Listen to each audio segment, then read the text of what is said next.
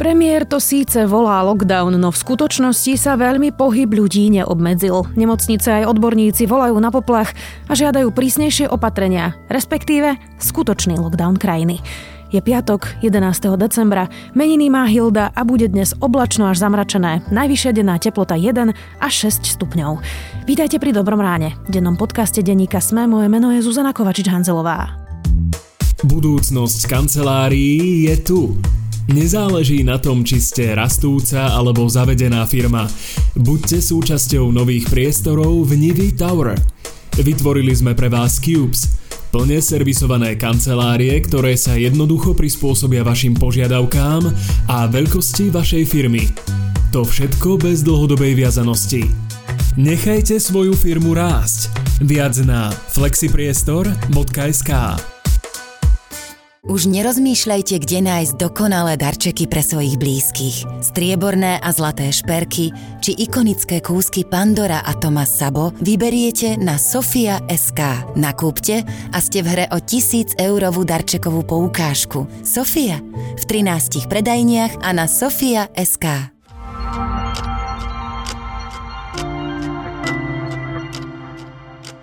A teraz poďme na krátky prehľad správ. Slovensko má nového generálneho prokurátora. Maroša Žilinku vymenovala prezidentka Zuzana Čaputová do funkcie na 7 rokov. Bývalý policajný prezident Milan Lučanský, ktorého po akcii Judáš väzovne stíhajú pre podozrenia z korupcie, skončil vo vojenskej nemocnici v Ružomberku. Museli ho operovať zrejme mu pri cvičení praskla cievka v oku. Tým okolo ministra hospodárstva Richarda Sulíka predstavil druhý balíček opatrení pre podnikateľov, tzv. Kilečko 2. Ide spolu o 469 návrhov opatrení, ktoré majú odľahčiť podnikateľov od zbytočnej byrokracie. Ponuka brigád klesla takmer o tri štvrtiny. Vyplýva to z prieskumu portálu Profesia SK. Najviac možností nájsť si prácu na dohodu je v obchode, pomocných prácach či vo výrobe. Viac takýchto správ nájdete na sme.sk.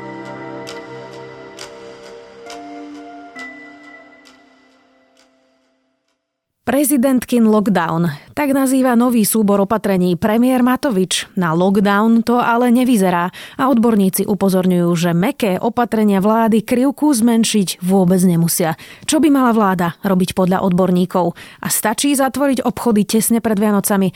Odpovieme s redaktorom domáceho spravodajstva Jánom Krempaským.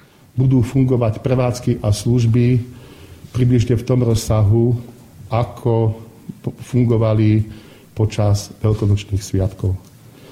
Týmto e, vlastne bude obmedzená aj mobilita obyvateľstva a vyzývam všetkých ľudí, aby akceptovali tieto opatrenia.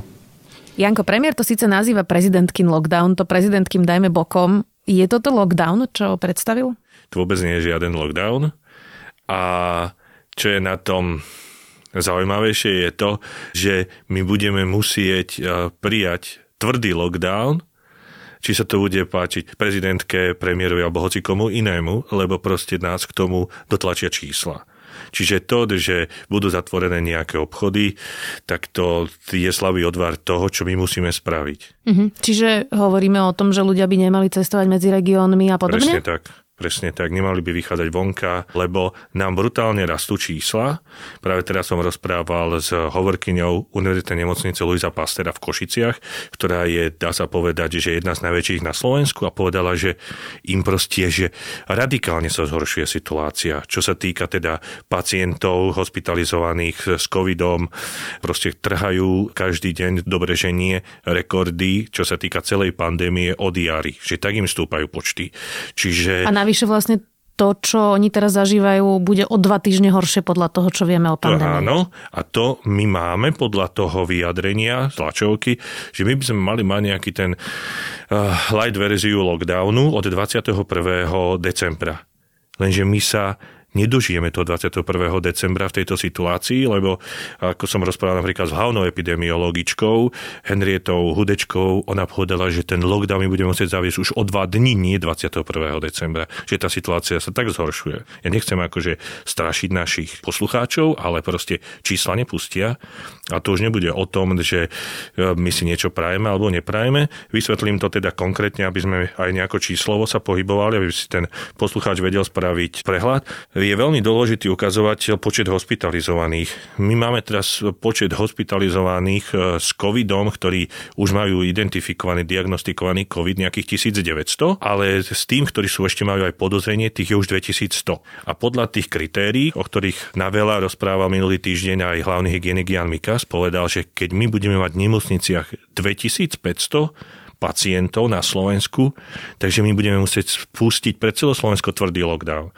Ten tvrdý lockdown znamená, že nejaký pohyb, iba tí, ktorí nevyhnutne budú musieť ísť potravný skúpiť alebo nejaké zabezpečenie základných potrieb alebo aj v spoločnosti hasiči a podobne, záchranári a keď sa niekto bude pohybovať, takže by mal mať dokonca negatívny test. Lenže teraz je otázka, v takejto situácii negatívny test skade zoženieme, keď nemáme dostatok testov testy, ktoré sme sa tu handrkovali, ministerstvo zdravotníctva, krajčí, Sulík, ministerstvo hospodárstva, premiér, tie prídu 7.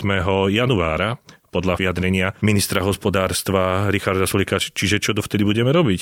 No, čiže my budeme musieť tú krajinu, či sa nám to bude páčiť alebo nie, zatvoriť. No a to je to, čo hovoria tie odhady sú podľa tých odborníkov, s ktorými som rozprával štvrtok, sú tak, že od dvoch dní do týždňa že to proste príde, alebo cez tento víkend, že proste tie tu čísla stúpia tak, že jednoducho ten lockdown budeme musieť prijať. Mám takú otázku, neviem, či, či mi na ňu budeš vedieť odpovedať. Čiže prečo to premiér ešte neurobil? On to má na starosti, on má všetky kompetencie v rukách.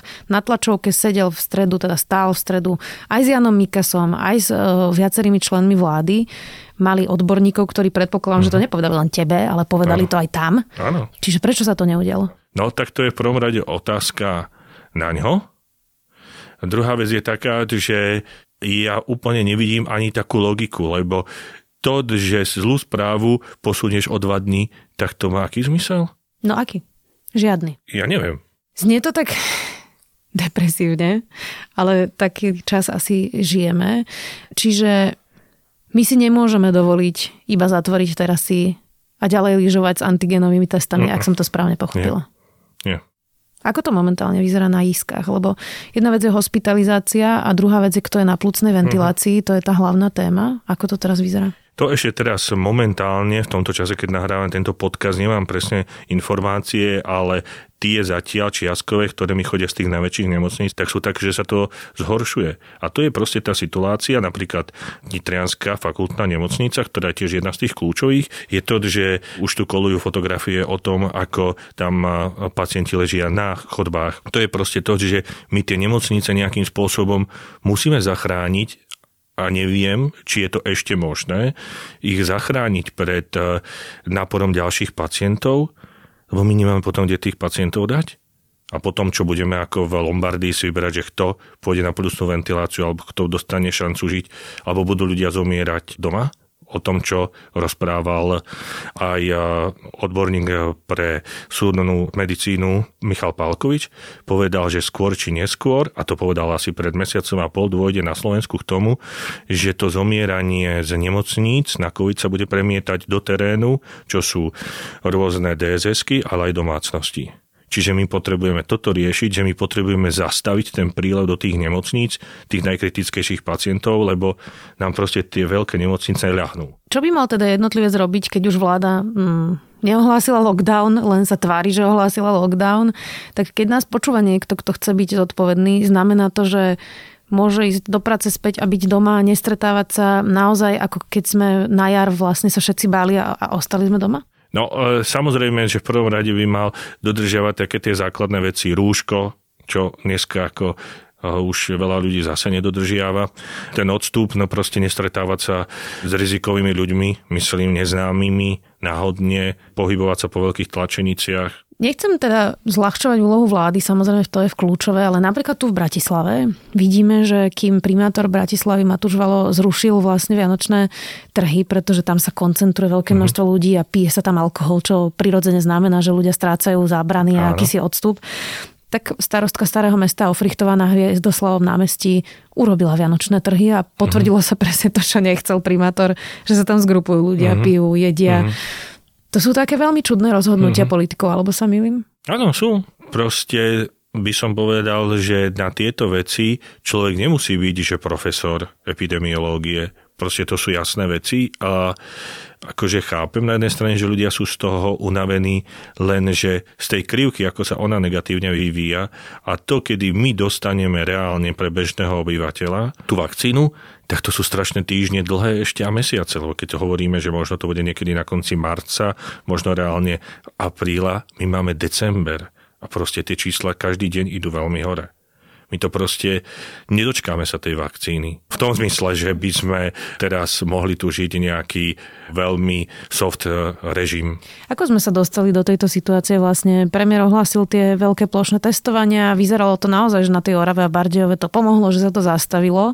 Neosvedčilo sa to teda? Akože to sa nedá povedať, že sa to neosvedčilo, ale problém je v tom, že v prvom rade my potrebujeme, aby sme to radikálne, radikálne zastavili, potrebujeme zastaviť pohyb. To všetko každý odborník povie. A ten sme proste nechceli zastaviť. Mysleli sme si, to je teda môj osobný názor, ale z toho, čo sa rozprávam s odborníkmi, že tu, ako by povedal premiér Matovič, hnusobu klameme tak, že ju vytestujeme a nebudeme musieť príjmať lockdown. Ako politika ho chápem, lebo dať sa otestovať, by som povedal aj pre zahraničie, aj pre PR je sexy viacej ako lockdown, ale proste nevyšlo to, táto stratégia ten lockdown, ako iné krajiny v západnej Európe niektoré, už mal byť tu dávno, už aj teraz je neskôr. Teraz už je len tak, že proste zastavíme tých ľudí, nechoďte nikde. Ako som rozprával s tým analytikom dátovým z Data bez patosu, Ivanom Bošňakom povedal, že my na Slovensku musíme tieto Vianoce jednoducho vymazať. Nič.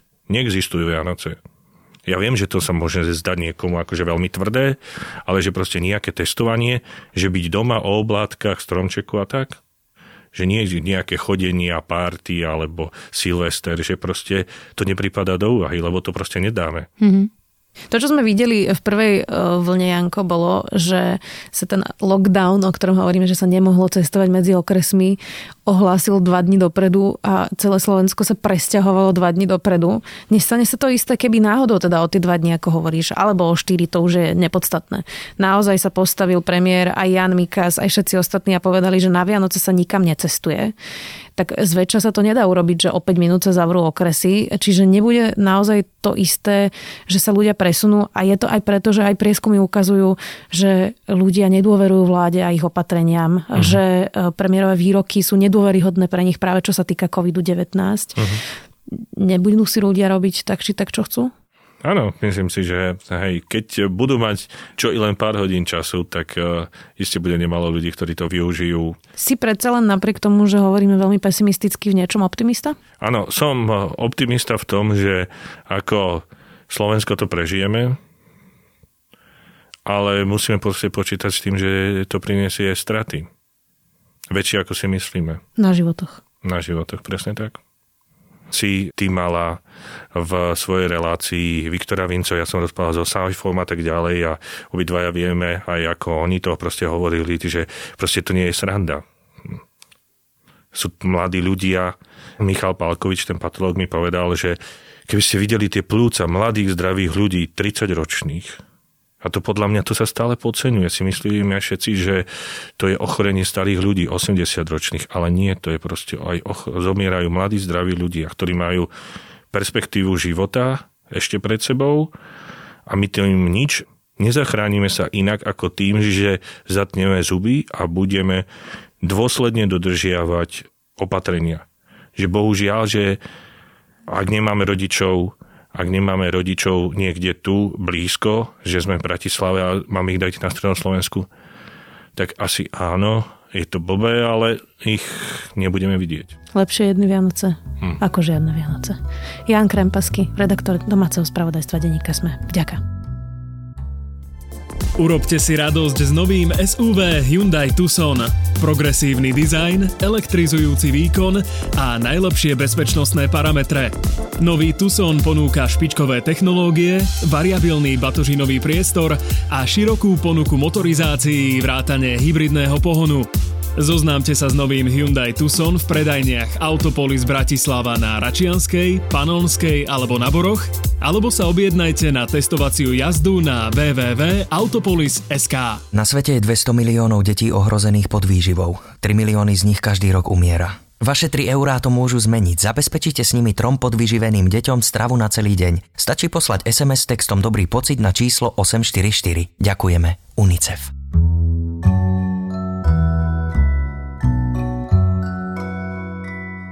Nezabudnite, že cez víkend výjdu aj podcasty Klik a Mimoza a v nedelu Dejiny, tentokrát o ideológii komunizmu a socialistickom realizme. Podcast Dobré ráno okrem mňa pre vás každý týždeň pripravuje aj Nikola Bajánová, Jana Maťková, Tomáš Prokopčák a za produkciu Dávid Tvrdoň a Jozef Matej. Do počutia opäť v pondelok.